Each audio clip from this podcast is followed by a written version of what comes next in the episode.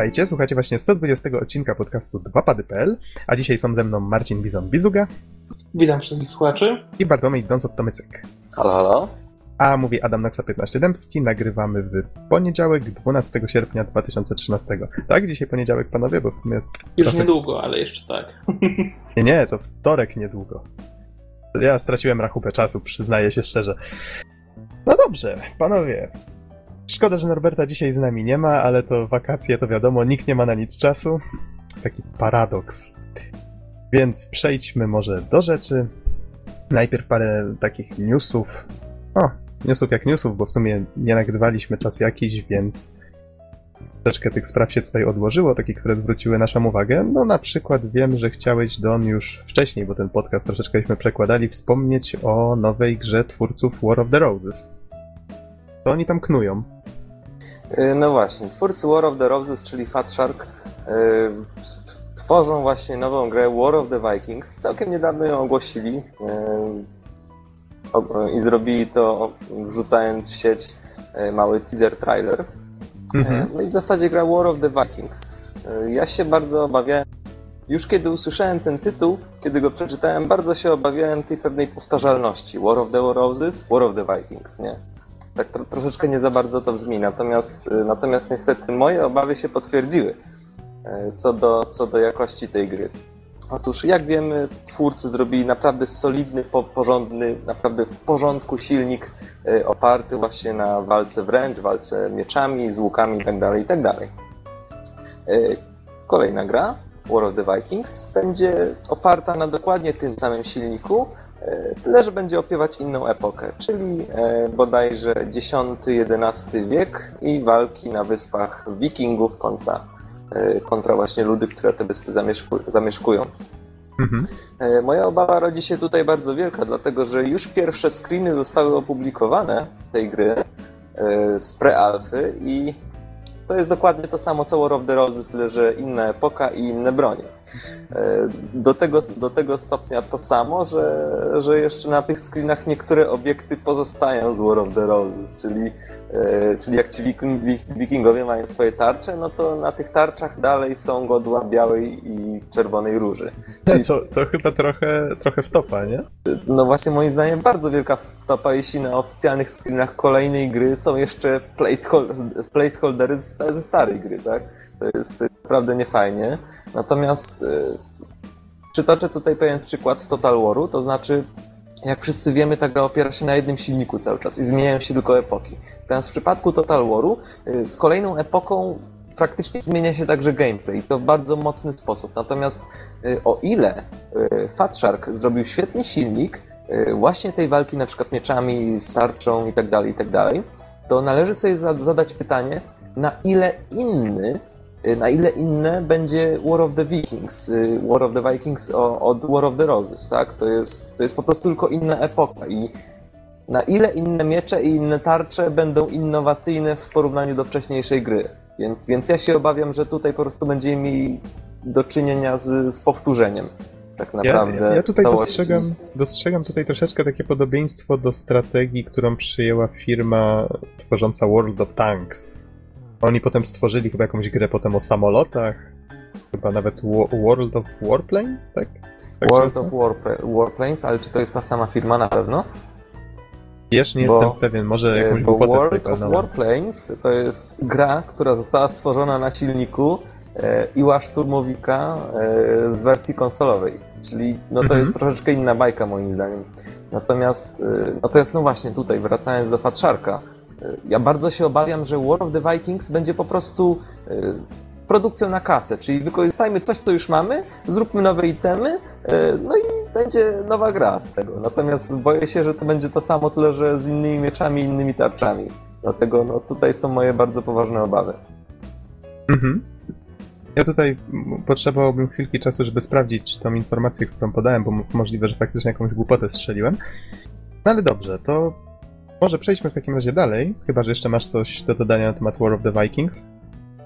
Raczej mam do dodania to, że, że troszeczkę bojaźliwie czekam na, na jakieś troszeczkę bardziej, e, bardziej obfite informacje o tej grze, kiedy już będzie bardziej gotowa po prostu, kiedy te placeholdery już zostaną wyrzucone i po prostu będę widział to, co będzie w tej grze. No i mam nadzieję, że będzie innowacyjne. Chociaż obawiam się, czy to w ogóle może być innowacyjne. Mhm. Ym, Myślę, że to może przyciągać klimatem. Jeszcze dodam, bo nie wiem, czy o tym wspomniałeś, że można się zapisywać na alfę. Tutaj na stronie podamy linka pod podcastem. Z tego co Mhm, widzę, dokładnie. z tego co widzę, już trwa, bo w sierpniu mają się jakieś pierwsze testy odbywać. No dobrze, przejdźmy dalej. Ja tutaj znalazłem jakiś czas temu, bo tutaj widzę jest 4 sierpień, sierpień, yy, newsy ze strony Indie World. Tutaj jeden z nich na przykład mówi o OWI, czyli tej konsoli, która została sfinansowana na Kickstarterze, o której już zresztą żeśmy nieraz mówili. No i no właśnie, jej premiera nie przebiegła do końca tak jak powinna. Były różne problemy z dostawą, różne opóźnienia. Konsola dochodziła właśnie w różnym tempie do, do osób, które ją finansowały. Były jakieś problemy z supportem, jakieś błędy w działaniu. Postanowiono, ja może zacytuję tego newsa, prezes OUYA, Julie Urman, ogłosiła drogą mailową, że wszyscy niezadowoleni darczyńcy konsoli otrzymają 13,37 dolara do wydania w internetowym sklepie. Koniec cytatu. To Ja właśnie- myślę, że o, o taką kwotę to nawet nie ma sensu kopii łamać tak naprawdę. No tak, ale wiesz, to już widać, że, że faktycznie musi być źle, skoro firma każdemu z, każdej z tych osób już zaczyna rozdawać pieniądze, co nie? Już trochę im się chyba pali grunt pod nogami. Ale wiecie, taka ciekawostka, zwróciliście uwagę na tą sumę? To jest lit, w sensie 1337. Ten taki, wie, wiecie, zapisywanie zapisywanie czegoś e, cyframi, między innymi. Lit od elit. O, dobra, nie będę się wdawał w takim razie w szczegóły, ale to, to tak myślę, że chcieli tutaj troszeczkę tak też humorystycznie podejść do sprawy, z tą, a, akurat z takim doborem sumy. Tu jeszcze mamy w tych newsach. E, Indie Game The Movie doczekało się DLC. Tak, który ma nawet achievementy. tak, DLC z achievementami i jeszcze na Steamie z tymi trading cardami, czyli w sensie tymi e, kartami kolekcjonerskimi, które są takim nowym wynalazkiem, ale no właśnie, DLC do filmu. Czyli Czegoś no, takiego to- nie było chyba jeszcze.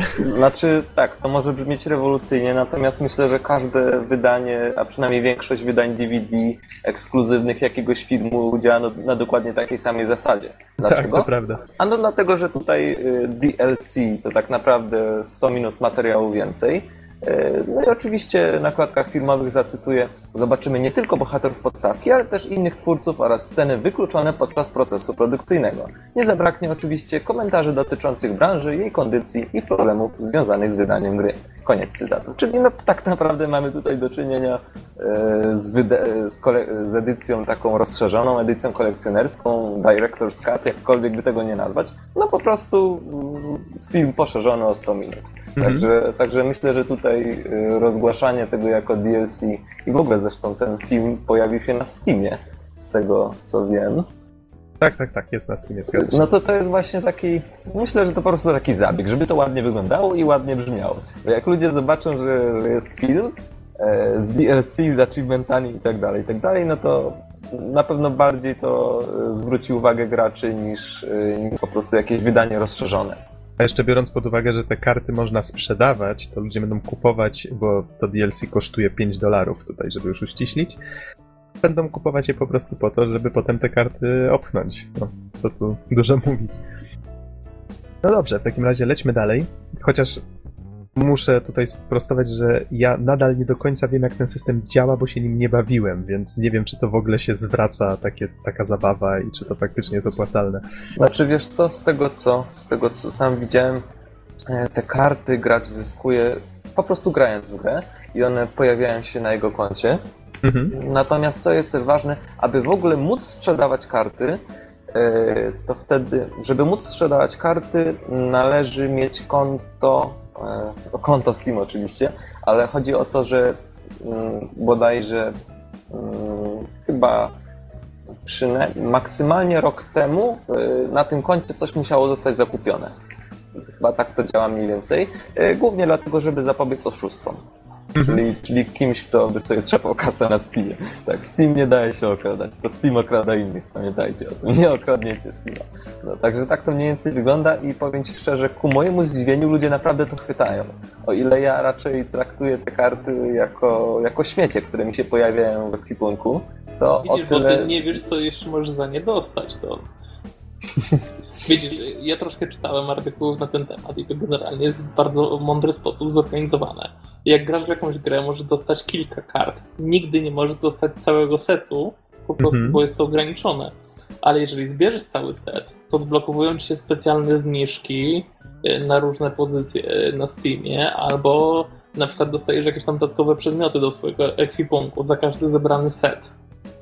I to jest tam losowo i w zależności od tego, jak trudny jest do zdobycia dany set kart, to takie też są jakby nagrody za to. A oprócz widzę- tego, wiesz- oprócz tego Mhm. właśnie y, dlatego istnieje jakikolwiek handel tymi kartami, bo ludzie właśnie chcą zbierać kompletne sety, a przez samo granie jest to niemożliwe.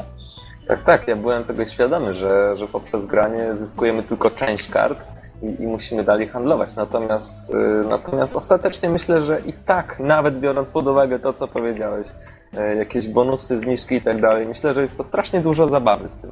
Y, I przynajmniej ja, ja nie mam ochoty na, na branie w tym udziału. Znaczy wiesz, ty nie masz ochoty, ale dla, dla Valve to jest darmowa kasa. No tak, tak, patrzeć. to jest bardzo duża kasa i ludzie naprawdę tam mocno chwycili E, i, i wręcz momentami się domagają kart dla tej gry. Ja bym widział dla, dla tej gry karty, to byłby świetny pomysł. Nie? E, Człowiek ma coś Tak takiego sobie, że po prostu lubi zbierać, kolekcjonować, nie? I, i to, to jest takie uderzenie w takie naj, na, najprostsze nasze potrzeby, tak? W Mhm. wypadku tych kart i y, dlaczego nie? Powiem szczerze, że ja już przestałem grać ostatnio nie, w ogóle na PC, więc nie wiem, y, nie wiem jak te karty wyglądają w, w praktyce, ale, ale sam pomysł uważam za, za bardzo fajny i nie zdziwię się, jak jakieś takie typu, tego typu rozwiązania pojawią się też na nowych konsolach. Czy Mhm. mogę ci powiedzieć od razu, jak wyglądają? Taka karta to jest po prostu, e, to jest po prostu no, ramka z obrazkiem. No i w zależności No nie, od tego... no, to się domyślam, no przecież z Tak, ekranu nie wystaje. No, to, no, no i na przykład, nie wiem, na tym obrazku są, jest w przypadku Gun of the, Guns of Icarus jakiś okręt, y, czy na przykład jakaś postać z gry, no i zazwyczaj jest też krótki opis do tej karty. No i w zasadzie to jest tyle. Czasem jest to jakaś większa grafika, czasem mniejsza, tak to wygląda. Natomiast y, faktycznie, ostatecznie myślę, że Valve dobrze z tym trafiło i, i na pewno będzie to kolejny, y, kolejne źródło dochodów dla, ze Steama. Mhm. To ja panowie tutaj znalazłem właśnie World of Tanks na Wikipedii World of Warplanes i widzę, że tak jak mówisz, Don w World of Tanks jest jako deweloper podany wargaming.net. Kolei w World of War, Warplanes jest podany, że niby gra była tworzona na Ukrainie przez Persha Studia, a na Białorusi przez wargaming.net, czyli możliwe, że ta gra była tworzona na zamówienie właśnie przez to pierwsze studio. Nie jestem pewien. Są podani właśnie dwaj deweloperzy, więc tak, może w ramach sprostowania. Co do War of, y, Boże, co do World of Planes, co do tej gry, no właśnie sama ciekawostka jest z tytułem, dlatego że początkowo właśnie nazywała się dokładnie tak, World of Planes, y, potem zmieniła się nazwa na War Thunder, a teraz nazywa się World of Warplanes, czyli troszeczkę się nie mogą zdecydować z tą nazwą, ale to tak Prawie jak raczej WoW. na bazie ciekawostki. Albo mieli jakieś problemy, tak? Nie wiem, tą nazwę strasznie ciężko się wymawia, ale trzeba im przyznać, że skrót identyczny z WoWem też jest trochę zagrywką taką dość bliską. No dobra, lecimy dalej panowie, bo czas nas goni. E, co, może a propos tej nowej generacji, bo tak troszkę wiesz, płynnie jeszcze- kart. Jeszcze nim przejdziemy do tej nowej generacji, to chciałbym troszeczkę oldschoolem zajechać, bo jak tutaj do tej super grafy przejdziemy, to będzie tak trochę smutniej, nie? E, Bo ja chciałem tutaj wspomnieć o takiej jednej gierce, o której napisałem na naszym Facebooku, nazywa się The Legend of Iya. Myślę, że chyba dobrze to przeczytałem. E, To jest gra, którą jeden profesjonalny pixel artysta o ksywce Dark, Darkfells X tworzy już podobno od 10 lat w wolnym czasie, jak nie ma jakiegoś zlecenia czy, czy pracy właśnie w jakimś studiu. Między innymi Way Forward pracował i tutaj w sumie na, na stronie tego projektu na Kickstarterze można przeczytać jeszcze, gdzie się udzielał. Ja ten projekt śledziłem już od jakiegoś czasu, bo on zwrócił moją uwagę właśnie pięknym pixelartem, no tutaj widać kunszt autora i no właśnie, tak wracałem od czasu do czasu zobaczyć, tak raz na kilka lat nawet muszę przyznać, czy miesięcy, zobaczyć co tam się z tym dzieje i widać było, że autor coś tam jeszcze długo jakiegoś newsa sobie napisał i teraz nagle patrzę i pojawiło się to na Kickstarterze i taką przeżyłem, wiecie, na zasadzie euforię, że super, że w końcu może się facetowi uda, że to skończy, bo to wygląda fajnie i na taki filmik zmontował, demko opublikował, można było w to zagrać, znaczy cały czas można. I no, miałem nadzieję, że to faktycznie uda się sfinansować. Muszę przyznać, że kampania była pełna wrażeń, bo doku- dosłownie jak patrzyłem, to dwie godziny przed końcem udało się spełnić, no przynajmniej ja tam wszedłem akurat na dwie godziny przed i wtedy na 75 tysięcy dolarów, które były wymagane, było już ponad 77 bodajże tysięcy. No w tej chwili jest 77 241 dolarów i projekt wsparło no niecałe 3000 osób. Więc fajnie, że udało się to sfinansować. Wiem, Don, że tobie też ten pixel art się podoba. Chyba też śledziłeś tego autora. Znaczy, samego autora nie śledziłem, natomiast y, wiem, jak wygląda dobry pixel art i to jest genialny pixel art, naprawdę. Y, grafiki są naprawdę wysokiej jakości i wyglądają po prostu prześlicznie. Same palety barw, kształty, wszystko, wszystko naprawdę wzorowo wykonane i aż dziw bierze, że to robiła tylko jedna osoba. I jeszcze większy dziw, kiedy, kiedy słyszy się, że robi to od 10 lat i to tak zupełnie uparcie. Mhm. Po godzinach, także, także fajnie, że, że się udało ten projekt dofinansować i że w końcu będzie mógł porządnie do tej gry przysiąść i ją oczywiście skończyć. No właśnie, gra jest taką platformówką metroidvaniową, więc między innymi dlatego zwróciła moją uwagę, ale tak jak mówisz, pixel art, animacja, wszystko wygląda po prostu cudnie i mam nadzieję, że to jeszcze doszlifuje, bo widać po demku, że gameplay troszeczkę mógłby być dopracowany, ale powiedział, że teraz jak będzie miał dzięki tym funduszom rok rok wolnego właśnie zaplanowany już ma, że prace będą tyle mniej więcej trwały, ma zamiar dokończyć ten projekt, dopieścić go, no i miejmy nadzieję, że gra będzie naprawdę fajna. No dobrze, Bizonie.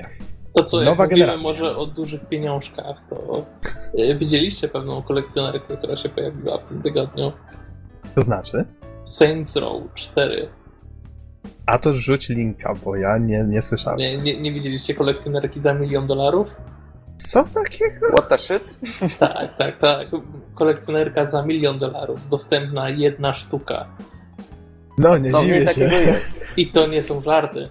Co jest takiego? Kolekcjonerka zawiera m.in. E, lot w kosmos. Okej. Okay. Lamborghini Gallardo. E, ileś tam noclegów w najbardziej luksusowych hotelach w Dubaju i, i tego typu rzeczy. To, czy to na pewno jeszcze jest gra? gra też jest w zestawie, o dziwo. No, naprawdę niez, niezły numer z tą kolekcjonerką, pewnie więcej rozgłosu niż, e, niż szans, że ktoś ją kupi. No tak, to Myślę, tak. że jak miał milion dolarów, to bym e, lepiej spożytkował niż, niż zakup Saints Row 4 w wersji kolekcjonerskiej. Zresztą, gdzie ja bym prom kosmiczny w domu zmieścił? I gdzie Oj, bizonie, bizonie. Ja, ja, ja z tej ziemi. Biorąc pod uwagę... Jeszcze może tak, jeszcze może tak e, kończąc, e, czy może podsumowując ten temat, albo po prostu uzupełniając o jedną informację, ta edycja się nazywa Saints Row 4 The Super Dangerous Wap Wap Edition. Jeśli się nie mylę, oczywiście, jeśli o to, o to chodzi. O lol. Dobrze, wrzucimy też jakiegoś newsa pod podcast.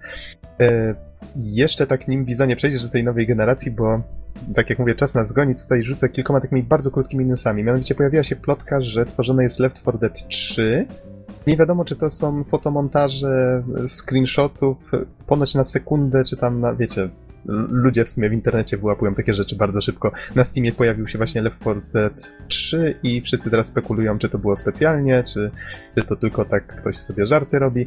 Mm, prawdopodobnie na Gamescomie, który całkiem niedługo, nawet sprawdzić kiedy, y, ma mieć miejsce, tam Valve być może coś takiego ogłosi.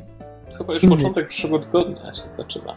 Zaraz sprawdzę, albo ty Bizonie sprawdź, a tymczasem jeszcze powiem parę rzeczy, mianowicie Carmack, e, John Carmack dołączył do, e, no wiecie, znacie go z id Software, twórca tych wszystkich znanych FPS-ów, właściwie ojciec gatunku FPS, nie ma się co oszukiwać, dołączył do firmy, która tworzy Oculus Rifta, czyli jeżeli się nie mylę Oculus VR.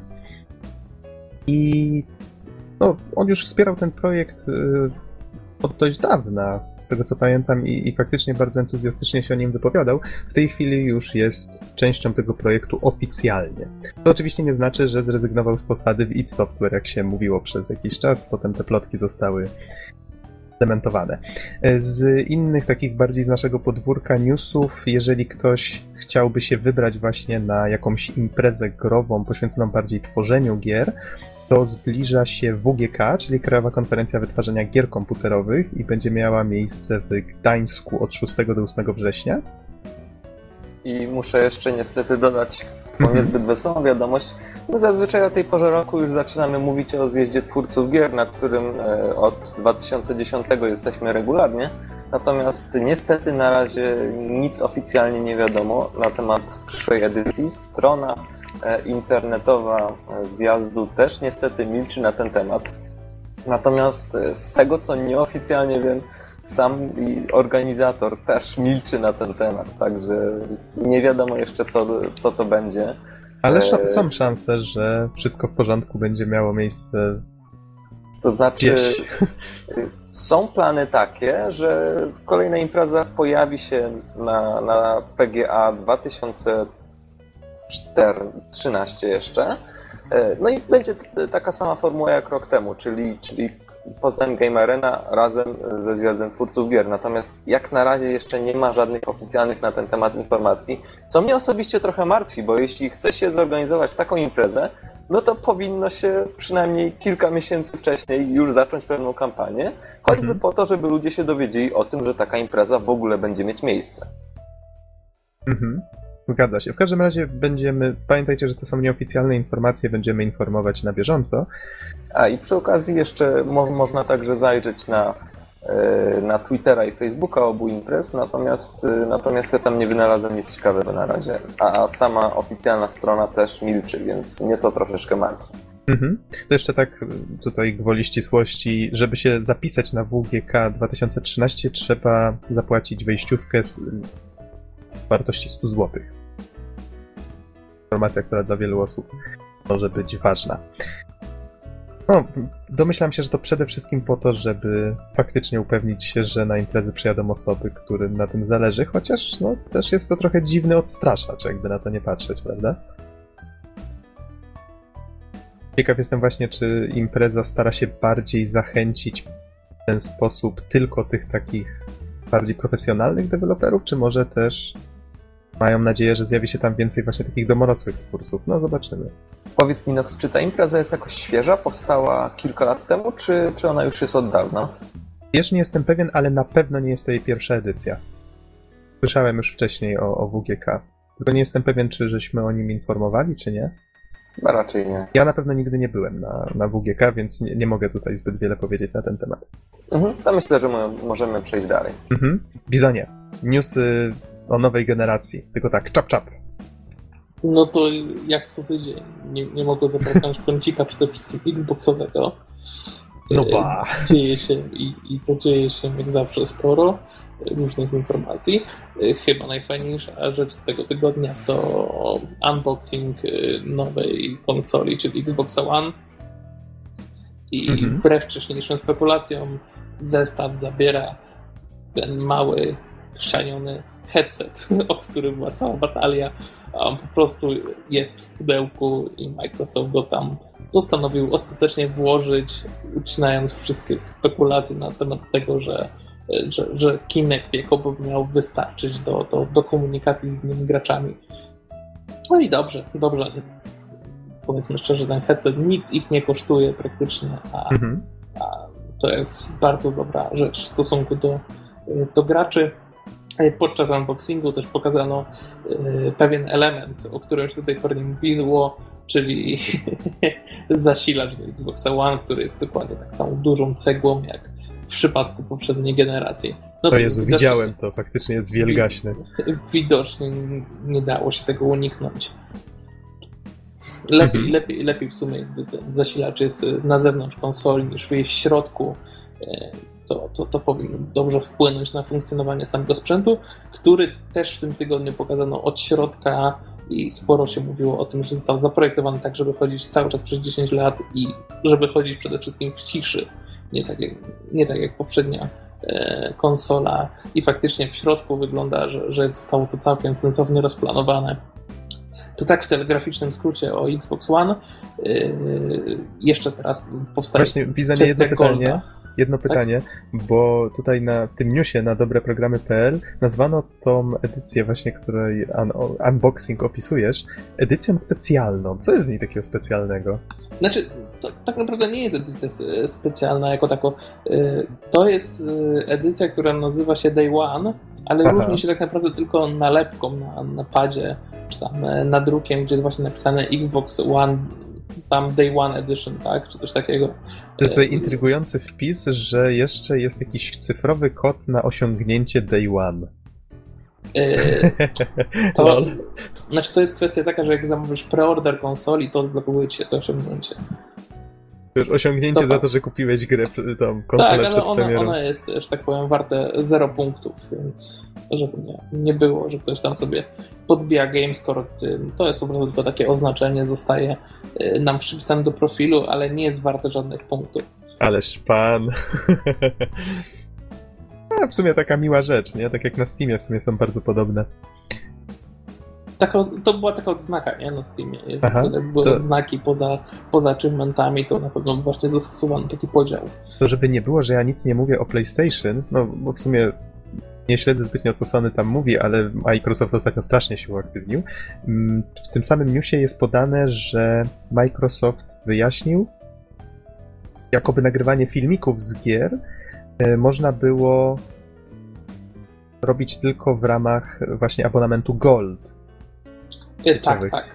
E, po, pojawiło się coś takiego jak, jak, spis rzeczy, które można robić razem z Goldem na tej liście widnieje także Skype choćby, więc faktycznie Aha. tutaj jakby funkcjonalność tej konsoli bez Golda będzie dość mocno ograniczona. Natomiast jeżeli chodzi o Golda, zastosowano w końcu bardzo mądrą rzecz i będzie występowało coś takiego jak Gold dla, dla całej konsoli, czyli jeżeli jedna osoba kupi sobie Golda, to wszyscy użytkownicy korzystający z, z tej samej konsoli będą mieli jakby automatycznie e, też Golda, czyli też będą mogli grać po sieci, korzystać z tych wszystkich usług, Mhm. Co jest bardzo fajnym rozwiązaniem, bo strasznie do tej pory to było upierdliwe jednym słowem, gdy na przykład wszyscy musieli być zalogowani do Xbox Live, wszyscy musieli mieć opłacony abonament, żeby móc zagrać razem na przykład na jednej konsoli po sieci. Ale mimo to widzę, że będzie można korzystać z tego samego konta na Xboxie 360 i Xboxie One, tylko że na tym starym y, nie będzie tak to działało jak na Xbox One. Tak, tak, tak. tak. No, no, wiadomo, no, konto masz jedno, tak, cały mhm. czas. Y, tylko, że, że właśnie jakby to uprawnienie Gold przenosi się na całą konsolę w, w wypadku Xbox One'a to jest bardzo fajna zagrywka. Tak samo, jeżeli pójdziemy do znajomych, zalogujemy się na X, ich Xbox One, to jakby ta konsola w tym momencie, kiedy jesteśmy zalogowani, też ma jakby golda dla wszystkich kont. To, mhm. to, jest, to mi się podoba takie rozwiązanie. Co prawda, faktycznie jest to tak, że, że, że ten gold będzie właściwie wymagany, bo inaczej ta lista funkcjonalności robi się dość okrojona. Ale no, to, mówmy to ja szczerze, tutaj... to, to nie jest jakiś tam masakryczny wydatek, to jest, to jest kwestia dyszki miesięcznie za tą usługę. Myślę, że warto płacić, tak, tym bardziej, że, że dostajemy teraz na przykład gry, dwie gry co miesiąc e, na Xboxa 360, więc jakby nie patrzeć, to wszystko się wraca, zwraca do nas z dużą nadwyżką. Mhm. Nie, ja tutaj... nie, nie, nie, wiem, czy wspominaliśmy, ale w tym, tym, tym e, miesiącu na Xboxa 360 w ramach Games for Gold otrzymujemy Crackdowna, który już jest dość starą produkcją, ale naprawdę bardzo fajną. Jeżeli ktoś nie grał, to, to, to ja bardzo polecam. A oprócz tego, żeby nie było, że Microsoft sypie aż takimi starociami, dostaniemy Dead Rising 2. Mhm. I to, jeszcze do, to jeszcze dodam, że ponoć z najbliższym update'em do Xboxa 360 mają ponoć już zniknąć Microsoft Points, tak jak zapowiedziano, i będzie zastąpiony, będą zastąpione normalną walutą lokalną. No i jak wiadomo, tutaj trzeba y, najlepiej zrobić sobie zapas punktów jakby przed walutowaniem, bo punkty są sporo tańsze niż, niż złotówki, że tak powiem, w tym systemie, więc póki możecie, kupujcie sobie jeszcze punkty na, na, na, na yy, normalnie w sklepach, czy tudzież na Allegro i doładowujcie konta, bo po prostu nam się to wszystkim opłaci. To ja jeszcze, żeby dokończyć tą myśl, bo ja zacząłem tutaj mówić o tym, że nagrywać filmiki będzie można tylko w Goldzie i Sony od razu zareagowało, bo to teraz jest taka przepychanka, to po prostu cudownie się na to patrzy. E, Sony od razu zareagowało i powiedzieli, że nie, my na PS4 nie będziecie musieli mieć PlayStation Plus, żeby nagrywać filmiki z gier. Ale do grania face, chyba po sieci już Microsoft. będzie potrzebny, nie? Słucham? Do grania po sieci chyba już będzie w wypadku PlayStation 4 i tak potrzebny plus. No E, niestety z tego chyba co się tak. mówi. Ale natomiast podoba mi się bardzo odpowiedź e, Sony na temat e, tej edycji premierowej Xboxa, Aha. bo się ludzie pytają właśnie co z nalepką dla osób, które zamówią preorder PlayStation 4, na co Sony w końcu powiedziało, że, że każda play- konsola PlayStation 4 zozna, została oznaczona specjalnym znaczkiem Sony. Aha, no mają poczucie humoru chłopaki. No dobrze. W takim razie pod podcast wrzucimy jeszcze pod newsy e, filmiki. O, tutaj akurat cztery się trafiły w tym, w tym tygodniu. Mianowicie jeden to taki pokaz technologiczny, bardziej Ever, EverQuest Next. Mianowicie to MMO, właściwie kontynuacja bardzo znanego MMO zapowiada się dość nietypowo, bo twórcy mówią, że świat będzie w pełni zniszczalny i pokazują to właśnie między innymi na tym filmiku. Wygląda to całkiem fajnie. Ponoć ma to działać w ten sposób, że można niszczyć to otoczenie i ono będzie się odradzać czasem w jakiś taki kontrolowany sposób.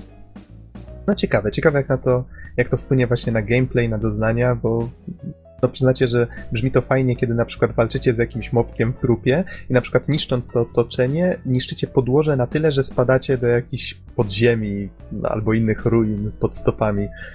No, No. trochę mi to pachnie jak Minecraft. No tak, tak. Nie ma co ukrywać, że to jest inspiracja Minecraftem. No jeszcze na końcu tego filmiku, jednak jak się pokazuje ten gigantyczny stwór, który goniąc za bohaterem rozwala budynek, w którym ten się chowa, no to czegoś takiego chyba jeszcze w MMO nie było. Może być ciekawie.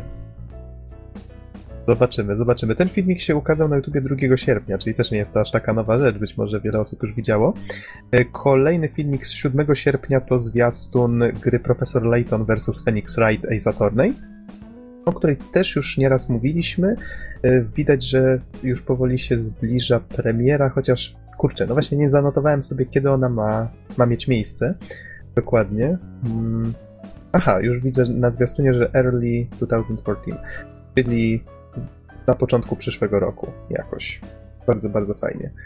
E, przy okazji tutaj nie przygotowałem żadnego newsa na temat Ace Attorney 5, kolejnego Phoenixa, ale też już premiera gry jest coraz bliżej.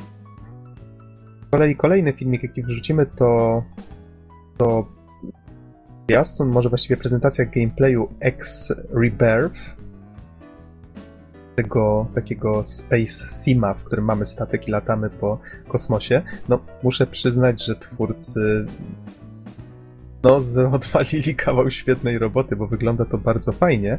O ile ja w takie Space Simy zazwyczaj nie grywałem, to tutaj robi to wrażenie. Lokacje, przede wszystkim ten kosmos wygląda kosmicznie.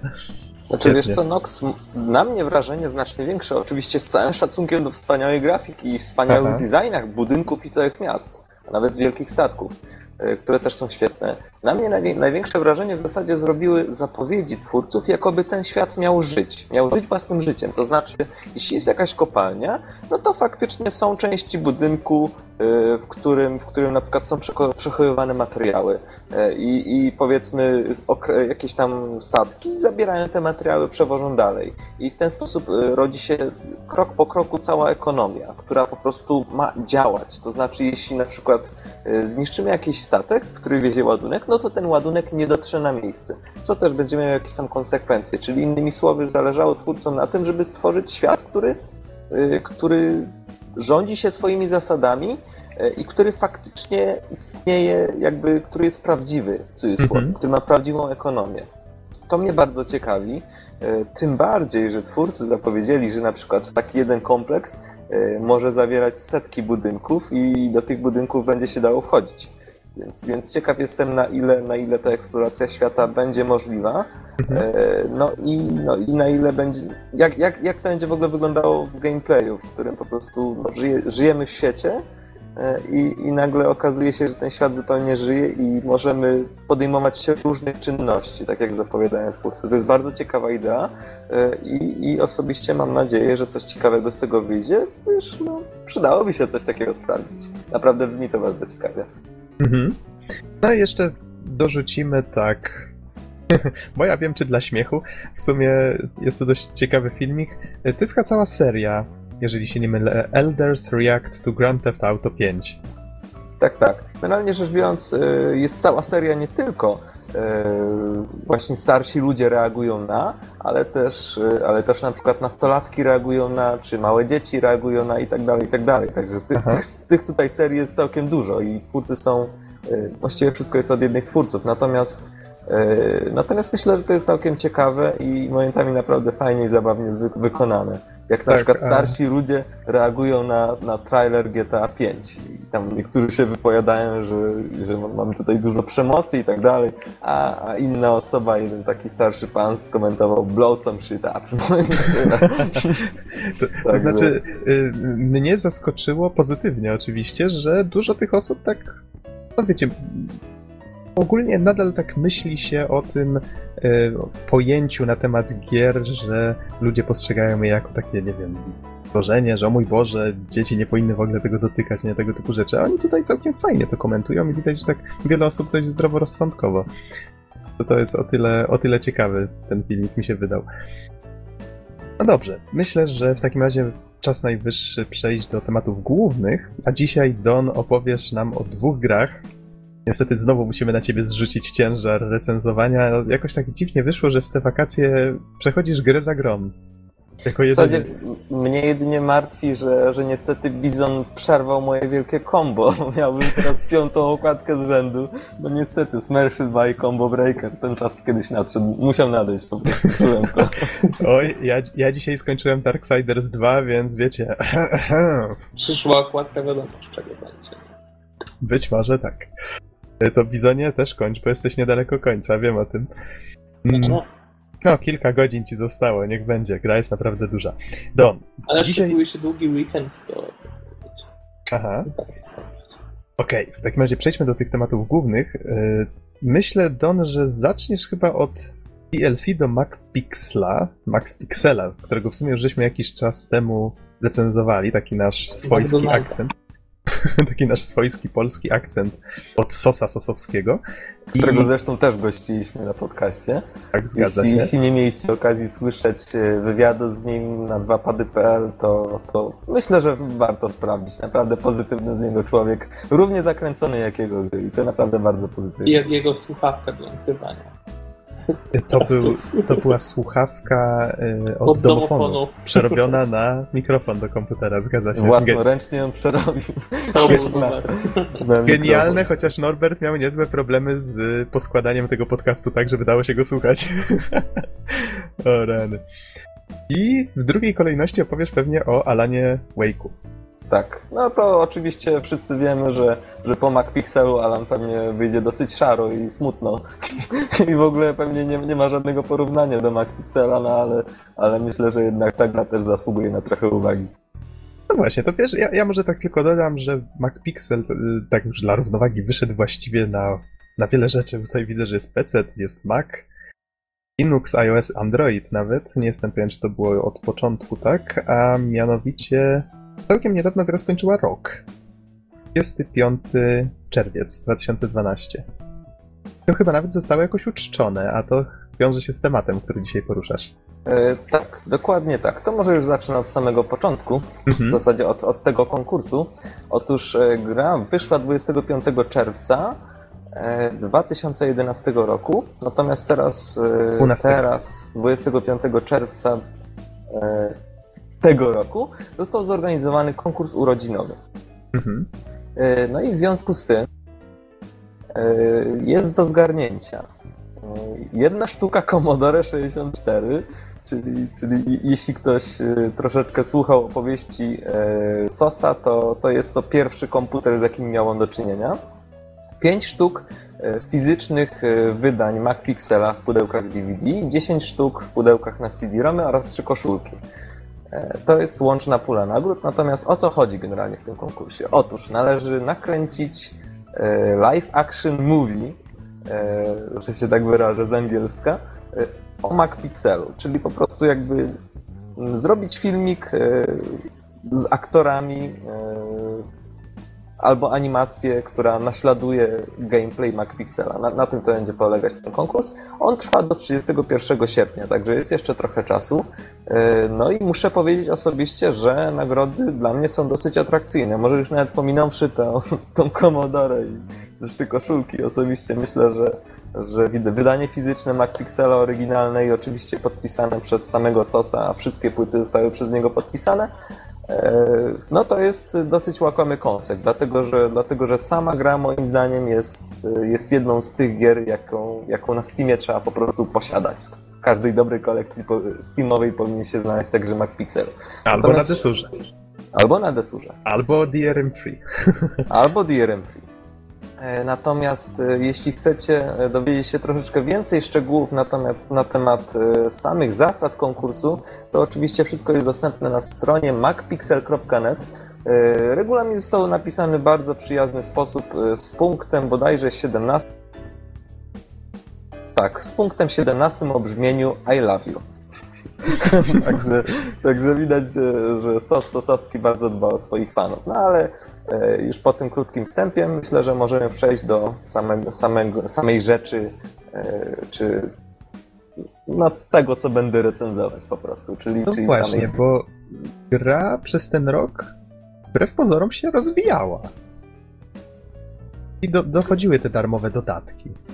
Tak, e, dokładnie. E, Już na samym wywiadzie mm, Sos Sosowski powiedział nam, że żeby wyróżnić, to ty zresztą poruszyłeś tę kwestię, żeby wyróżnić DLC e, do MacPixela, że jest ono darmowe, nazwał je Free DLC. No, no po prostu genialne. Więc każdy wie, że jest to za darmo. Nikt nie ma wątpliwości. E, No zwłaszcza, że w dzisiejszych czasach DLC to znaczy zapłać, a dopiero będziesz mieć, a nie za darmo. Darmowe DL- DLC jest raczej moim zdaniem rzadkością. Natomiast, y, no właśnie, zdarzały się upda- update'y i samego stosa, ale także fanowskie paczki poziomów. A jeszcze króciutko przypomnę, że MacPixel jest to gra e, point and click, która w zasadzie sama nie jest przygodówką point and click, a raczej parodią przygodówki point and click. E, oczywiście okraszoną bardzo oryginalnym humorem Sosa e, oraz e, przez, przezabawnym bohaterem, czyli samym MacPixelu, który ratuje świat, chociaż sam w sobie jest najgorszym człowiekiem na świecie. Jak, jak ty to lubisz określać? No bo w istocie jest. No, jeśli, jeśli widzimy, co on robi, kopie staruszków, kopie dzieci, kopie wszystko. Gasi dynamit sikając na niego. Dokładnie, także to jest taka osoba po prostu. No ale ratuje dzień, no. Łącznie e, do teraz e, wyszło 10 uzerpaków. e, Trzy uzerpaki, e, przepraszam, trzy, trzy pakiety poziomów e, od użytkowników, natomiast 7 od samego Sosa. E, Z tym, że na, na same urodziny gry e, zostały wydane, e, jest 30, o 30 poziomów więcej gra wzbogacona. Natomiast e, te update'y są tematyczne. Już o jednym z nich wspominaliśmy, konkretnie The End. No to to jest pakiet sześciu poziomów, w których mamy sześć różnych katastrof, e, jakie, jakie, dla Ziemi zgotował SOS. I po prostu MacPixel musi stanąć, e, stanąć na wysokości zadania i uratować ten świat. No w końcu jednak ktoś musi, prawda? Rozumiem, że było to związane z końcem 2012 roku. Dokładnie. Aha. E, Inny pack, e, dosyć nietypowy, na przykład Humble Pack. Jak wszyscy wiemy, jest takie coś jak Humble Indie Bundle, e, czy Humble Bundle. Są takie paczki gier, które można kupić za, za bardzo niskie ceny. Skandalicznie niskie ceny. No i przy okazji wesprzeć, wesprzeć organizacje charytatywne. No to na przykład jeden z pakietów, e, jeden z pakietów parodiuje wszystkie gry, które się, e, które się znalazły w, jednym z, w jednej z takich paczek, czyli na przykład Proteus, e, czy Thomas Wasselon. Mm, Tak samo tutaj mamy pakiet i Ludunder, i Nerdpack i tak dalej, i tak dalej. Te pakiety są, odnoszą się do różnych rzeczy, do jakichś różnych charakterystycznych wydarzeń, do charakterystycznych gier czy postaci. E, Także tak to wygląda. E, Natomiast w tych wszystkich pakietach, no powiem może na razie o pakietach samego sosa, e, najważniejszą sprawą jest humor. Sos naprawdę jest świetnym obserwatorem rzeczywistości i w bardzo trafny sposób ją komentuje. A jak ją komentuje? Umieszczając MacPixela w odpowiednim kontekście. Czyli, czyli na przykład umieszczając MacPixela w uniwersum danej gry. E, Do teraz pamiętam, jak, jak, uruchomiłem, e, jak, jak, jak uruchomiłem jeden z poziomów i okazało się, że MacPixel znajduje się na dachu e, razem z Duke Nukem. Oczywiście na, na tym charakterystycznym dachu na, na samym początku Duke Nukem 3D. I oczywiście znajduje się bomba, którą także trzeba rozbroić. Ja kliknąłem omyłkowo chyba na Duke'a i MacPixel próbował go bić. I- To nie mogło się dobrze skończyć. znaczy, Duke Nukem stał i nic nie robił, ale, ale cała, cała, cały komizm polegał na to, że MacPixel trzaskał go po tej twarzy ile wlezie, potem się schylał zlany potem i, i, i ten pot ścierał z czoła, potem go dalej trzaskał, a Duke Nukem nic. Także, także to bardzo fajnie wszystko wyglądało. Naprawdę zabawnie jest patrzeć na MacPixela, który znajduje się w jakiejś określonej, określonej sytuacji czy kontekście i po prostu komentuje e, właśnie te znane wydarzenia, jakieś znane motywy. e, To, to, to po prostu jest bardzo fajne. Ta postać generuje dużo śmiesznych sytuacji i tutaj w tych wszystkich kolejnych pakietach humor jest nadal świeży i nadal zaskakuje, co jest bardzo ważne, dlatego że no, no sama gra ma ponad 100 poziomów i ktoś mógłby powiedzieć, okej, no co tu jeszcze da się powiedzieć? Okazuje się, że MacPixel naprawdę daje dużo możliwości. E, A sam humor e, nadal jest w tym starym, dobrym, sosowym stylu e, i oczywiście nadal potrafi zaskoczyć. To jest też, też jest bardzo fajne. No przy czym trzeba tutaj dodać, że jest to taki humor mocno abstrakcyjny, więc nie każdemu to podpasuje. Tak, acz- aczkolwiek myślę, że, że popularność gry mówi sama za siebie. To po prostu jest tak zwariowane, że nie mogło się u nie udać. W ten Mhm. sposób to ujmę. E, Natomiast, tak jak wspomniałem, powstały też trzy pakiety poziomów zrobione przez fanów gry e, i muszę tutaj powiedzieć, że one są nieco gorsze. Znaczy, czuć, że nie jest to robota Sosa. E, Przede wszystkim widać, że, że grafika jest gorsza, chociaż ktoś mógłby powiedzieć, że no nie da się zrobić grafiki gorszej niż, niż grafika na Pixela, a jednak się da, a jednak się da. E, I także, także pewne elementy humorystyczne są trochę, trochę mniej śmieszne, są po prostu trochę gorsze. Mimo to, e, mimo to jednak podziwiam tych ludzi, że, że wzięli się za, za stworzenie tych dodatkowych poziomów, a jest to możliwe, gdyż, gdyż jednym z, z ekstrasów w samej grze za zdobycie złotej, e, no, złotego medalu za pierwszy rozdział jest właśnie odblokowanie e, narzędzi do tworzenia poziomów, ale podziwiam tych ludzi, którzy się za to wzięli, dlatego że to narzędzie jest dosyć mm, toporne. Tworzenie kolejnych poziomów naprawdę wymaga dużej ilości pracy, no i dlatego fajnie, że, że w ogóle się za to wzięli. Dzięki temu gra żyje. E, Mhm. Więc e, no już jeszcze może tak e, podsumowując, generalnie rzecz biorąc bardzo, bardzo, skoro powiedziałem już o tej grafice, bardzo mi się podoba styl graficzny MacPixela. No można powiedzieć, jest to tylko kilka pikseli, ale tak naprawdę jeśli przyjrzymy się całemu temu humorowi sytuacyjnemu, humorowi opartemu na postaciach, na ich mimice wręcz niemalże, czy na drobnych ruchach, to jednak widać, że żeby zrobić coś takiego, zawrzeć w kilku pikselach pewne emocje czy sytuacje, to trzeba naprawdę wiedzieć, co się robi. Tutaj każdy piksel może dosłownie zmienić całą sytuację i sprawić, że będzie ona nieczytelna. E, Także tutaj naprawdę wielka pochwała ode mnie dla Sosa, aczkolwiek no w tej kwestii ja nigdy, nigdy nie mówiłem inaczej, więc, e, więc jest to tendencja, która pozostaje, e, pozostaje stała.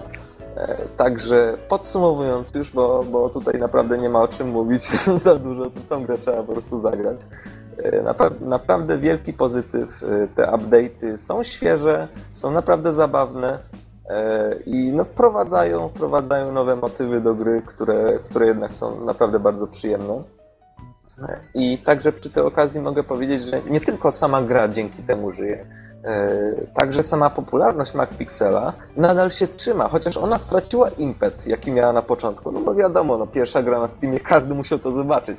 E, teraz oczywiście ten impet już jest stracony wyraźnie, natomiast wciąż są, istnieją ludzie, którzy na przykład, nie wiem, robią covery do, do motywu muzycznego na gitarze elektrycznej, robią filmiki o, o MacPixelu, być może nawet, nawet na ten konkurs. Widziałem, widziałem jeden czy dwa filmiki tego typu. Także, także widać, że ludziom to się podoba, że kolejne jakby e, kolejne rzesze graczy do tej gry sięgają i to po prostu cieszy, bo, bo jednak marka jest dosyć fajna i dosyć zabawna, co sam podkreślałem jeszcze w samej recenzji gry. E, także, mhm. także chociaż sama gra e, pełni funkcję raczej takiego odmurzacza i, i chciałbym tutaj to wyraźnie podkreślić, że do tej gry ta gra jest zabawna i ta gra jest fajna, ale nie, nie wtedy, kiedy oczekujemy nie jakiegoś gameplayu fajnego, czy, czy po prostu czegoś, co nas poruszy. E, natomiast e, ja sam, sam po sobie wiem, że kiedy zupełnie odmurzony usiadłem do tej gry, no to po prostu grałem i, i mnie to wciągnęło. Właśnie dlatego, że ta gra ma taki cel. E, no, jest zupełnie odmurzająca, ale, ale jej celem jest głównie rozbawienie. Także, także jeśli po to sięgasz, jeśli z tego powodu sięgasz po grę, no to MacPixel jest dla ciebie. Także, także ja osobiście jestem pewien, że nie dziś i nie jutro, ale jeśli wyjdzie, wyjdzie kolejny DLC, to na pewno w przyszłości je sprawdzę, także polecam. Mhm. Tutaj powiedziałeś pierwsza gra na Steamie, nie jestem pewien, czy, czy źle to usłyszałem. Chodziło ci o, o to, że pierwsza gra zatwierdzona przez Greenlight, tak? Tak, tak, tak, mhm. dokładnie o to mi chodziło. Dokładnie to powiedziałem, tylko nie dosłyszałeś na pewno. Okej, okay, w takim razie przepraszam, to moja wina. E, w każdym razie, podsumowując, fajnie, że gra się rozwija i że jest po co do niej wracać. Tak. Mhm. Po prostu. No, nie ma tutaj, nie ma tutaj sensu mówić dłużej, dlatego że no, ta recenzja trwałaby dłużej niż, niż ukończenie tych wszystkich wersji. Okej, okay, w takim razie. Bizonie, czy masz pytania do Dona? Szczerze mówiąc, to, to, to nie. Mi jakoś MacPixel strasznie nie przypadł e, do gustu wcześniej, ale, ale faktycznie fajnie, że, że jest to rozwijane i i podoba mi się to, co mówi Don, że, że, że jakby te kolejne bloki i plansz e, mają jakieś tam konwencje, też właśnie związane z różnymi rzeczami, np. ten Humble Bundle. To, to, to jest fajna metoda na robienie kolejnych poziomów.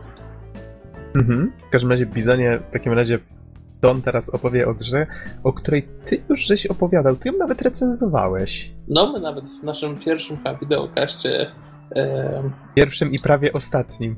I prawie ostatnim. E, recenzowaliśmy wtedy edycję kolekcjonerską tej e, gry z Łukaszem. I, I pamiętam, że prowizorycznie nagrywaliśmy e, ekran telewizora kamerą. Full professional. To, to były jaja wtedy. Okej, okay, to, to, jeszcze można nawet chyba obejrzeć gdzieś, nie? U nas na... Tak, tak cały czas. To gdzieś jeszcze wisi. Teraz ja pamiętam, że o kiedy mój Boże, jeszcze... zdejmijmy to. E, no, no właśnie, ja się wypowiem na temat tego. Otóż e, pamiętam, że to był fragment gameplayu e, właśnie z Alana Wake'a i bodajże z pierwszego odcinka specjalnego, jeśli dobrze pamiętam. Natomiast co mi przeszkadzało, to to, że jednocześnie komentowaliście materiał i jednocześnie go pokazywaliście. I na przykład jeśli były jakieś dialogi, w samej grze, no to, to właśnie nie wiedziałem czego słuchać, czy, czy was, czy tych dialogów, czy je czytać i tak dalej, i tak dalej, także yy, no, tak to wyszło, dwapady.pl, tak, takie były początki, ale, ale w końcu przerzuciliście się i w sumie przerzuciliśmy się e, już na, na podcasty i myślę, że jest to całkiem dobra decyzja. Spokojnie, jeszcze kiedyś do tego wrócimy i wtedy dopiero będzie bania. Zrobimy kurde cały program swój telewizyjny, dwa pady.pl, to będzie coś. Izonie, co powiedziałeś? Bo nie usłyszałem. Mówię, że kiedyś będzie tak, że nikt nie będzie chciał słuchać samego głosu. Nie będzie e... chciał nagrać głosu, będzie trzeba nagrywać oh, swoją twarz podczas mówienia. Oh wait, wydaje mi się, że już nastały takie czasy, kiedy podcasty mają bardzo ciężko. No ale dobrze, nie rozwijajmy Jakoś tego. Jakoś się nie... trzymamy dzięki wam. Tak, nie zniechęcajmy tych tych, tej garstki słuchaczy, która na nas słucha. W każdym razie, przechodząc do rzeczy, bo po to w końcu tu jesteśmy. E, może tak przypomnę, że gra wyszła na Xboxa 360 i początkowo była ekskluzywem. Strasznie długo, bo wyszła w maju 2010 i na PC ukazała się w zeszłym roku, czyli w lutym 2012. a u nas w marcu. I ty właśnie, Mhm. Don, grałeś w wersję PC-tową i masz ją Tak. prawdopodobnie z tego samego źródła co ja, czyli z bundla. Dokładnie. W tym bundlu znajdował się i Alan Wake y, plus dwa DLC oraz Alan Wake American's Nightmare. Mhm. A, no i to jeszcze dodam może tak, że grę stworzyło Remedy Entertainment, które, z tego co pamiętam, y, stworzyło Maxa Payne'a, przynajmniej wobec Tak. znanego. I to jest trochę takie ciekawe, że zawsze dobierają głównemu bohaterowi takie imię i nazwisko. Max Payne, maksymalny ból, albo Alan Wake, co można skrócić do E-Wake, czyli obudź się. A, o tym nie pomyślałem, powiem ci. A Ciekawe. widzisz. E, Dobra, no ale no to- już przechodząc tak, do recenzji. Alan Mhm. Wake, no właśnie, co to w ogóle jest? Jest to horror, y, który obserwujemy w trzeciej osobie, no i gra nosi w zasadzie poważne, y, poważne ślady strzelanki, w zasadzie mamy, mamy i różne bronie y, i całe tabuny przeciwników, które niestety się na nas rzucają. O tych tabunach jeszcze powiem, bo to jest dosyć istotna sprawa. Natomiast sama gra jest właśnie, jak powiedziałem, horrorem. Z tym, że to wszystko zależy od tego, jak, jak słowo horror rozumiecie, e, gdyż no, dla mnie ta gra jest raczej nie jest horrorem, dlatego że nie jest straszna. Ta gra nie ma zamiaru was wystraszyć y, i ona nie kryje się z tym zamiarem. To jest po prostu ponura, klimatyczna opowieść i tyle. Y, Mhm. Czyli, czyli nazywajcie ją jak chcecie, ale dla mnie to na pewno nie jest to taki sam horror jak Amnezja Mroczny Obłęd, który, który z kolei mało kto ukończył, bo jest tak straszny. A powiedz mi, bo słyszałem, że tutaj klimaty są takie bardziej jak ze Stephena Kinga. Możesz to jakoś skomentować? E, Myśl, znaczy, wiesz co, powiem ci, że średnio mogę, natomiast, e, natomiast myślę, że to porównanie brzmi, brzmi całkiem sensownie. Natomiast nie, nie wypowiem się niestety szerzej na ten temat. Mhm. No ale w takim razie, o co tutaj chodzi? Kim jest ten Alan Wake? E, No właśnie. I tutaj bardzo ładna i fajna odmiana, gdyż historia tak dla odmiany toczy się nie wokół prywatnego detektywa, nie wokół policjanta, który e, pije i jest mu smutno, e, nie wokół jakiegoś, nie wiem, sławnego mordercy czy, czy kogoś podobnego, tylko wokół sławnego pisarza, Alana Wake'a. E, Jest to bardzo fajny wybór na postać. Dlaczego? Ano dlatego, że po pierwsze jest to zupełna świeżość i nowość, Tak samo jak w Afterfall mie- mieliśmy do czynienia z doktorem. Natomiast, tak. Natomiast też myślę, że jest to bardzo fajna okazja do tego, by pokazać pewien punkt widzenia danej postaci na świat. To znaczy, na przykład jeśli bierzemy postać detektywa, no to jak na przykład w Call of Cthulhu, e, to widać, e, widać było w Call of Cthulhu, że postać mm, ma zupełnie inny tok myślenia niż, niż e, jakby zwykły człowiek. To znaczy, że analizuje, wyciąga wnioski, e, nawet nad rzeczami, które ja dosłownie mijałem bezmyślnie. Tak, więc, więc tutaj jest bardzo fajny chwyt i ten chwyt także tutaj został pokazany. Czyli Alan Wake, pisarz, widzi świat jako, jako pisarz, e, widzi świat jako osoba, która no, jest piśmienna. Jest e, piśmienna w takim sensie, że, że nie tylko czyta i pisze, ale także jest to jej zupełnie zawód. Także, e, także są i narracje samego bohatera i też fajniejsze, fajniejsze e, podejście do świata, takie bardziej, bardziej literackie.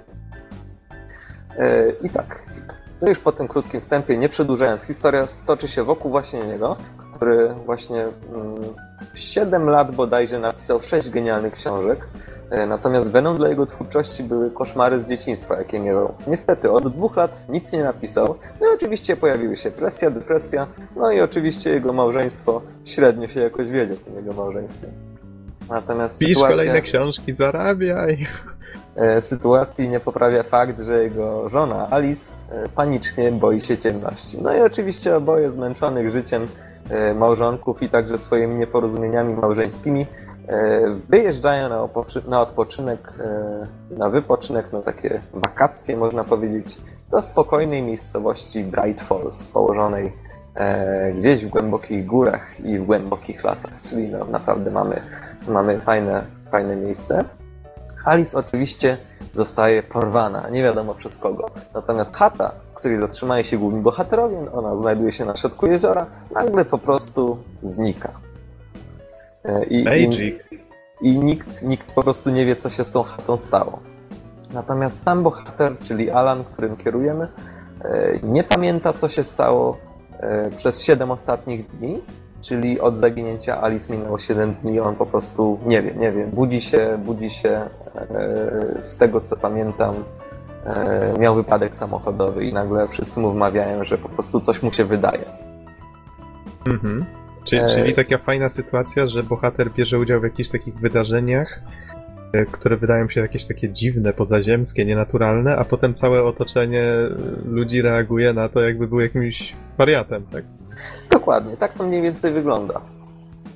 Yy, Natomiast już sama historia od samego początku jest, ona jest dobrze przemyślana, dlatego że ona od początku rzuca w nas pewnymi obrazkami, wydarzeniami, motywami, których nie do końca rozumiemy. Na przykład yy, w pewnym momencie, w różnych momentach gry yy, widzimy w poziomach telewizory i w tych telewizorach widać Alana Wake'a, który siedzi sobie w pokoju w chatce i pisze.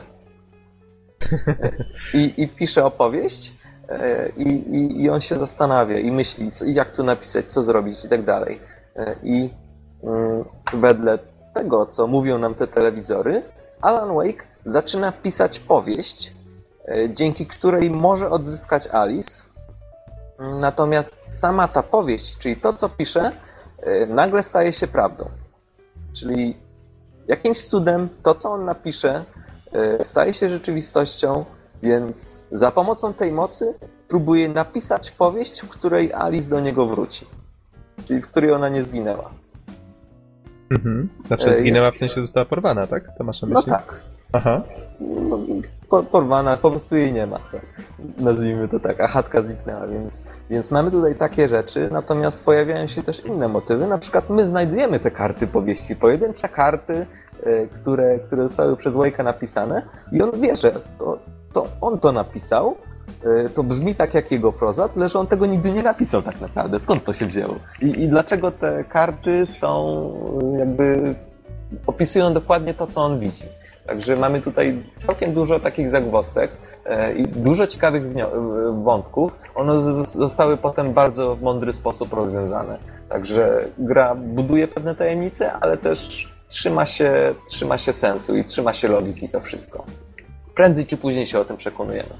E, Natomiast e, sama forma e, gry, czy sama forma jakby no, no całej gry, nieco mnie drażni, dlatego że ona przypomina serial. To Mhm. znaczy, mamy sześć odcinków. No i właśnie, kiedy klikamy odcinek pierwszy, no to mamy czołówkę z piosenką. O, gosh.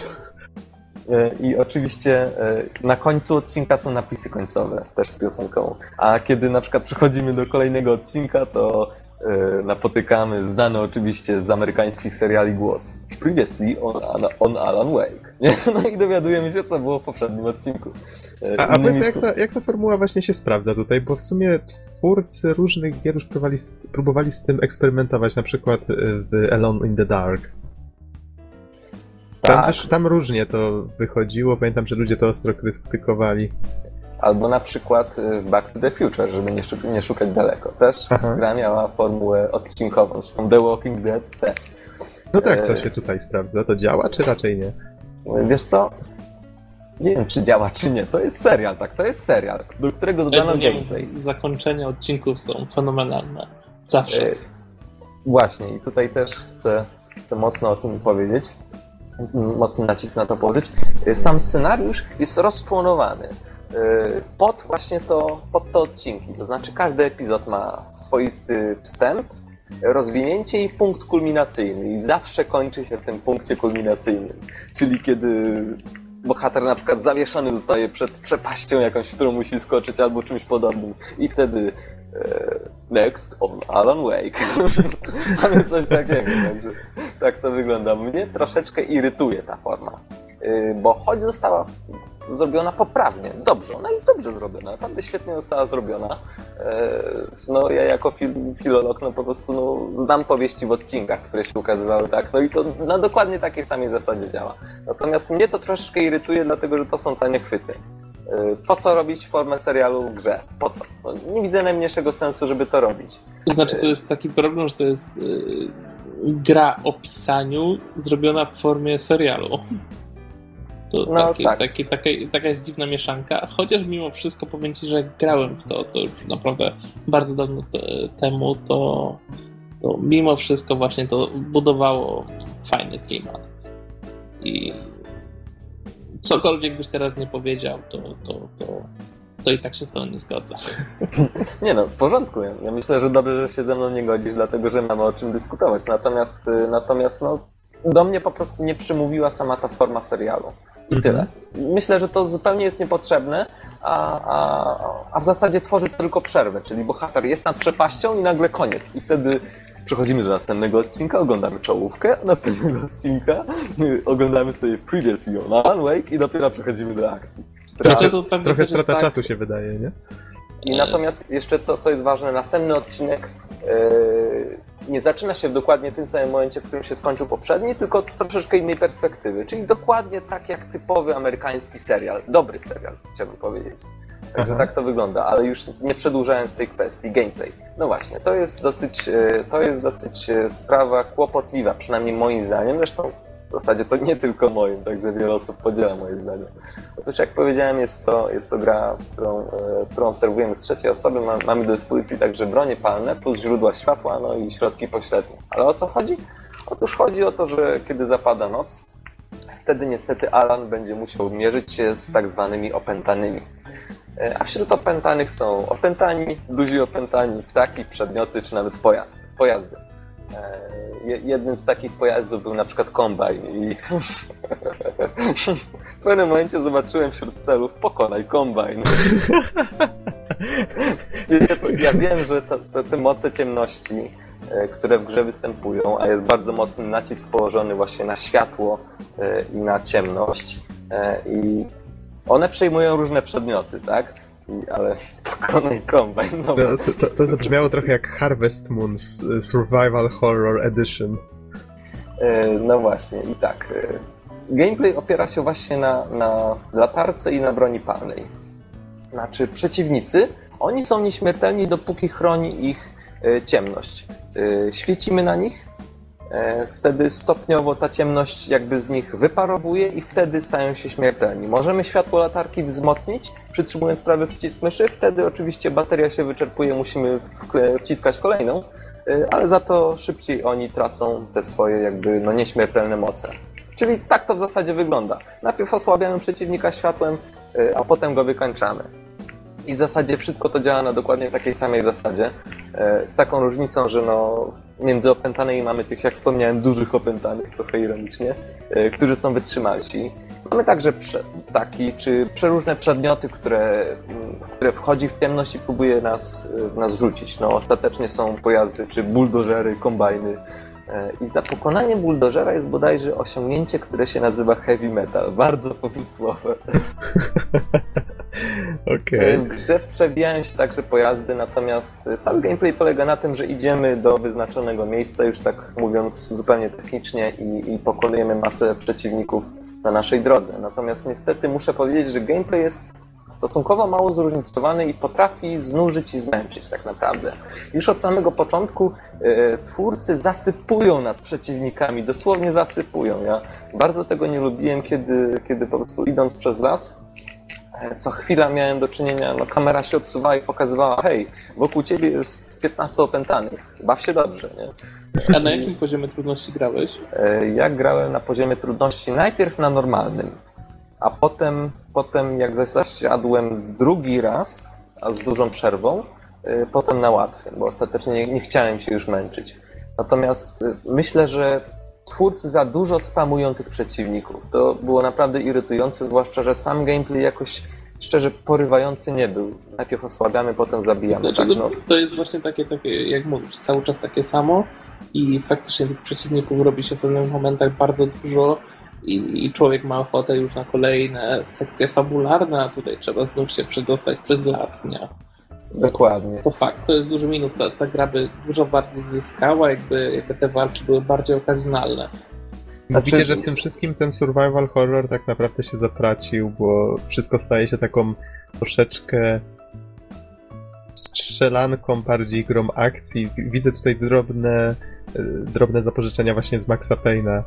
Chociaż widać, że były trochę inne cele tutaj w tym przypadku. Czy wiesz co, Noxu i Bizonie, powiem wam tak, że e, bardzo męczy, że tych przeciwników jest za dużo. Ja rozumiem, że idąc przez las, to po prostu tu i ówdzie gdzieś wyskoczą, ale e, już przy samym początku gry w poziomach las czy tartak, po prostu ich jest cała masa i, i naprawdę na, na poziomie normalnym było mi naprawdę ciężko, żeby, żeby ich wszystkich pokonać, także... Challenge accepted. E, Także, no, o ile gameplay może być nu, e, nużący, e, to, to okej, to jeszcze jakoś to można przetrwać, ale jeśli jest nużący i cały czas każe, każe ci powtarzać dany fragment, bo po prostu nie umiesz go ukończyć, to już jest naprawdę irytujące. Także to, niestety... to ciesz się, że nie grałeś na tym koszmarze. Tam No to dopiero jest Ja, jasne ja się, podobno. To ja brzmi się jak coś nie dla muszę mnie. cieszyć, dlatego że no, rozsądnie stwierdziłem, że normalny albo najłatwiejszy to są, to są poziomy dla mnie. Natomiast tak jak powiedziałem, tych przeciwników jest za dużo i momentami po prostu nuży. Nawet wielcy zwolennicy gry e, zalecają, grajcie w odstępach czasowych, bo, bo będzie was nużyć. No, zamiast postawić sprawę jasno, gameplay jest słaby. No niestety jest słaby. Natomiast, e, dobra, mamy dobrą historię, mamy słaby gameplay, Make a TV show, not a game. Tak to skomentowałem w swoich notatkach. To jest serial. Można by z tego zrobić dosłownie serial. Koniec. Zróbcie serial. I tyle. To, to by się udało. Nie mam Właśnie, więcej a propos komentarzy. serialu, to, to co powiesz o tym e, jakby małym serialu, który się tak czasem na telewizorach grze? E, zaraz do tego przejdę. Natomiast, natomiast jeszcze, jeszcze chwilę zostanę przy temacie gameplayu. Znaczy, lokacje mimo wszystko są bardzo ciekawe i bardzo fajnie rozplanowane. Mamy i las, i tartak, o których już wspominałem. E, Mamy jakieś e, gospodarstwo, mamy kopalnie. E, Także naprawdę dużo, dużo ciekawych, ciekawych miejsc, e, które zwiedzamy sobie oczywiście nocą przeważnie. Mhm. A Więc- powiedz mi, więc- fajnie jest tutaj pokazany ten kontrast między dniem a nocą, bo tutaj widzę pewien potencjał. E, To znaczy, wiesz co, w ogóle sam kontrast między światłem a cieniem jest bardzo fajnie pokazany. To znaczy, my cały czas w grze idziemy w stronę światła. No to jest trochę smutna wiadomość, że, że gra każe ci iść w stronę światła. Ja jeszcze nie zamierzam umierać. nie zamierzam iść w stronę światła, no ale grając w Alana Wake'a niestety musiałem. Bardzo jest to fajnie pokazane, że, y, że widać to, co świeci jest przyjazne i nawet, y, nawet w zasadzie y, nawet w zasadzie mm, miejsca przyjazne no właśnie są, są jasne, czyli na przykład jeśli wejdziemy pod latarnię, to odzyskujemy y, punkty zdrowia, a przeciwnicy giną i też mamy przy okazji autozapis tam.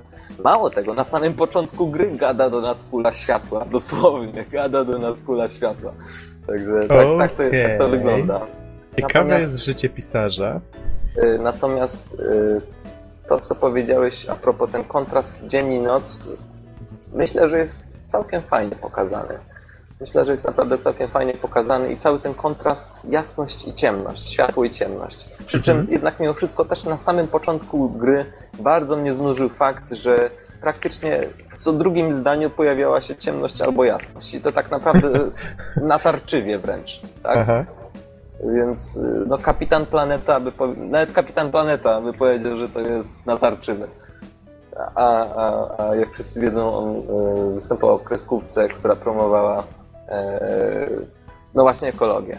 Więc nawet, nawet kapitan Planeta bym powiedział, że to, to, że to jest trochę natarczywe. Natomiast e, samą grę, samo zaangażowanie do gry y, wcale nie buduje gameplay, powiedziałbym. E, a raczej buduje cały świat e, i klimat, który on generuje. E, A ten świat jest bardzo bogaty, gdyż nie tylko e, jako Alan Wake rozmawiamy z różnymi postaciami, czy, czy właśnie zwiedzamy te różne lokalizacje, ale też na przykład mamy okazję posłuchać audycji radiowych, których jest całkiem sporo, oraz nawet obejrzeć programy telewizyjne, o których powiedziałeś, e, Bizon, bardzo króciutko. E, O, do- tutaj też wyczuwam. To taka sama, ta, taki sam motyw pojawiał się właśnie w Maxie Payne. Też można było właśnie odsłuchać jakiejś audycji albo obejrzeć jakiś program, serial, który się w telewizji akurat e, pokazywał. To widać, że twórcy lubią takie smaczki. Tak, i muszę powiedzieć, że to właśnie mm, powoduje, że cały ten świat żyje. Dlatego, że ja autentycznie lubię się zatrzymać i posłuchać sobie, co, co na tej audycji radiowej yy, prowadzący ma do powiedzenia. To tak samo jakbym no, podcastu słuchał jakiegoś. ale ten, ale, ale naprawdę to fajnie brzmi. Na przykład, kiedy, yy, kiedy szedłem lasem nocą, musiałem się dostać do światła, E, bohater właśnie taki sobie cel postawił, że jest niebezpiecznie tutaj, musi znaleźć jakieś źródło światła gdzieś do terenów zamieszkanych, gdzie będzie bezpiecznie. E, I w pewnym momencie tam bodajże dotarłem do jakiegoś ogrodzonego terenu, który był oczywiście opuszczony nocą, ale działało radio. Włączyłem je sobie i nagle usłyszałem od prowadzącego, który właśnie prowadzi nocną audycję, tak zupełnie paradoksalnie, e, o tym, że mamy dzisiaj wspaniałą noc, E, naprawdę, powiem, że powietrze jest bardzo świeże i jest świetnie i nie żałuję, że musi siedzieć w studiu, wybrałby się na jakiś e, samotny, nocny spacer. Przy czym no, my jesteśmy na takim spacerze, wcale nie jest bezpiecznie, wcale nie jest miło. E, bardzo mi się spodobał na przykład właśnie ten dysonans między, między tymi dwoma spojrzeniami. Te audycje także komentują to, co się dzieje w świecie, na przykład kiedy jest obława FBI w lesie, no to też, też na audycji e, na przykład ludzie dzwonią e, i, i pytają, co się dzieje i tak dalej, i tak dalej. Także, także widać, że to wszystko jest, e, tworzy spójny świat, który, który żyje w pewnym sensie. Teraz a propos programów telewizyjnych, to jest bardzo też ciekawa sprawa. Gdyż co jakiś czas też napotkamy telewizor w, w grze, w jakimś miejscu. Możemy sobie po prostu posłuchać i pooglądać, co się dzieje, a konkretniej serial Night Springs. Night Springs to jest taki w sumie serial o zjawiskach paranormalnych, e, który, który mm, składa się z kilku odcinków. W każdym z odcinków bohater jest e, inną osobą. Znaczy o innej osobie jest każdy odcinek. Na przykład jeden z odcinków był o, o doktorze, który, który wynalazł urządzenie, uniemożliwiające śmierć. To znaczy, kiedy się to urządzenie włączy i on sobie spróbuje strzelić w głowę naładowanym pistoletem, to ten pistolet nie wypali, dlatego że to urządzenie e, tak zadziałało. Natomiast, e, natomiast e, to urządzenie opiera się na, na zasadzie jakby tych światów równoległych i, i jakby powoduje, że ten pistolet w tym świecie nie wystrzeli, ale w którymś innym świecie ten doktor ginie za każdym razem, kiedy to robi, tak? Więc, więc tego typu rzeczy są poruszane. To, to są takie swego rodzaju krótkie nowelki yy, telewizyjne. Więc sam sobie ten show jest bardzo ciekawy. Z zainteresowaniem go oglądałem. Powiem szczerze, zatrzymałem się i oglądałem, a, a każdy co, odcinek Właśnie zdałem sobie sprawę, że recenzujesz show w recenzji gry. Taka incepcja trochę. No, dokładnie. Dokładnie incepcja, więc... Recenzja w recenzji. E, więc naprawdę z zainteresowaniem oglądałem te odcinki. Nie, nie, obejrzałem niestety wszystkich, nie znalazłem wszystkich telewizorów, natomiast one trwały faktycznie chyba po te 10 minut.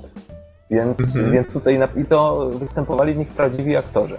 Więc, więc to bardzo fajnie wyglądało. E, także samego Alana Wake'a gra prawdziwy aktor i w pewnym momencie oglądamy sobie show telewizyjne, w którym on występuje i odpowiada na pytania. Wiecie, w sensie masz na myśli, że jego postać była tworzona na podstawie twarzy prawdziwego aktora, tak? Tak, tak. E, no, no, i w pewnym momencie faktycznie odpalamy telewizor w swoim mieszkaniu, no i widzimy, że Alan Wake no, siedzi w studiu talk show i opowiada o swojej najnowszej książce.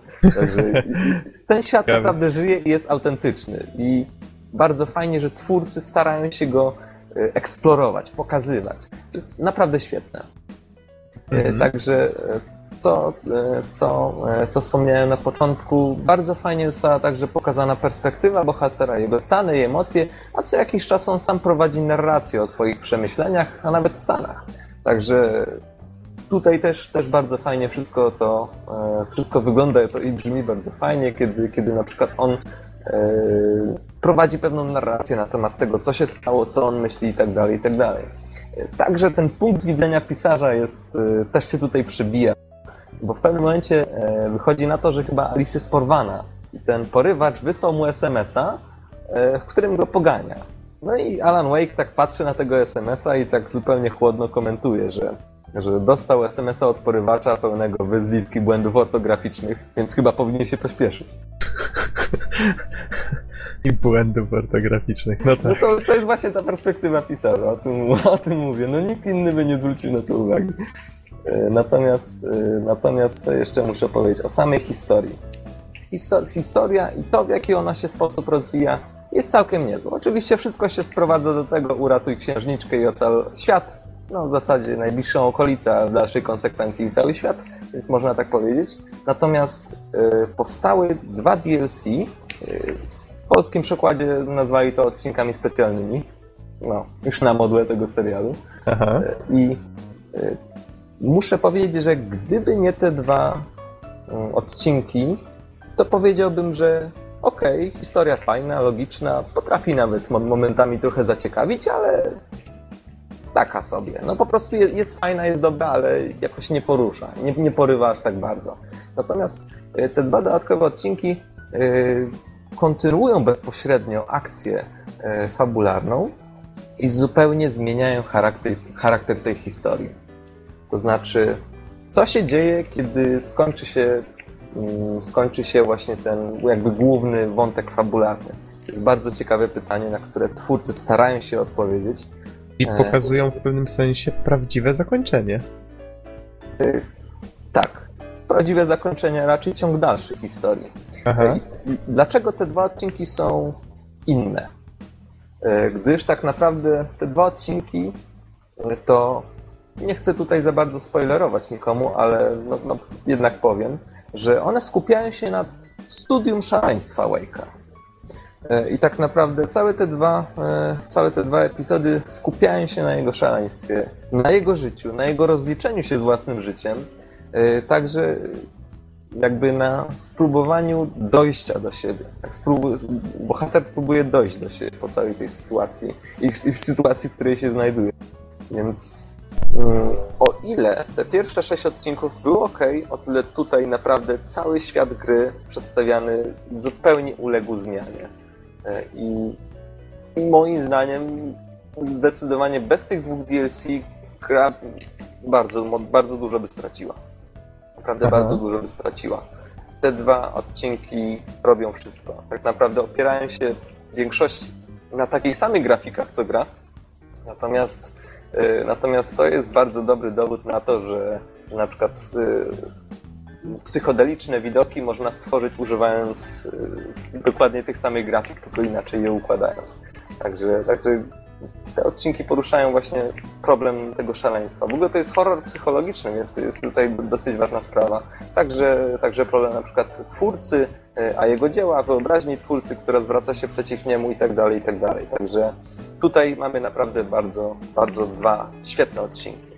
Bez nich gra nie byłaby pełna, moim zdaniem. I bardzo co do fajnie. grafiki, co Muszę do przyznać, że grafiki, mnie zaintrygowałeś. E, dzięki. E, dobra, co do grafiki, mamy tutaj całkiem ładne widoczki. Zapisałem sobie tutaj na notatkach nice shit. także e, Bardzo także ładnie to fajnie wygląda. Będziemy mieli okazję zwiedzić Bright Falls zarówno w nocy, jak i za dnia. Widoki są naprawdę przyjemne i widać, że, że zostało, zostało naprawdę dużo, dużo energii w nie włożonych.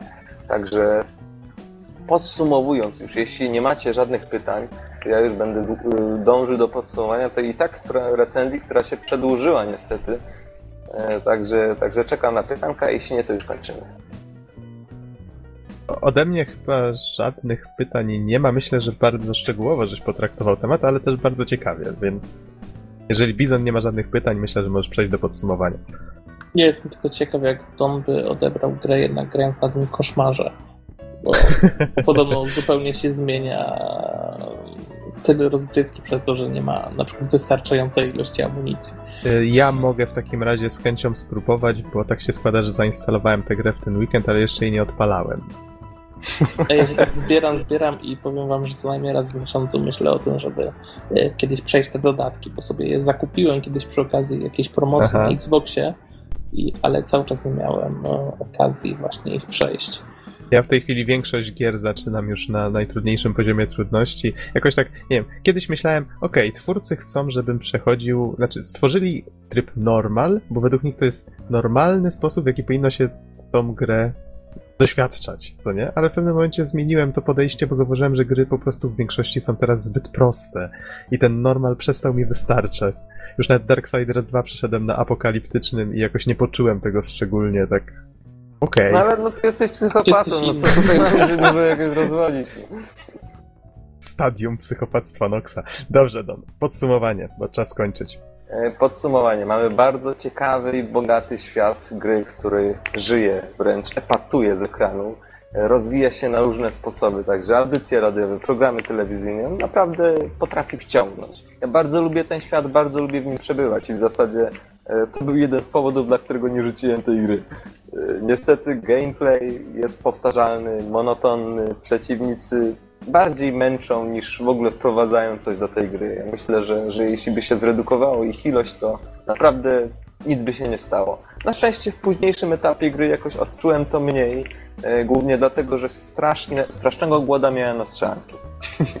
Aha, mia- miałem takiego głoda na strzelanki, bo ja ostatnio War of the Roses grałem, ja grałem przygodówki ostatnio.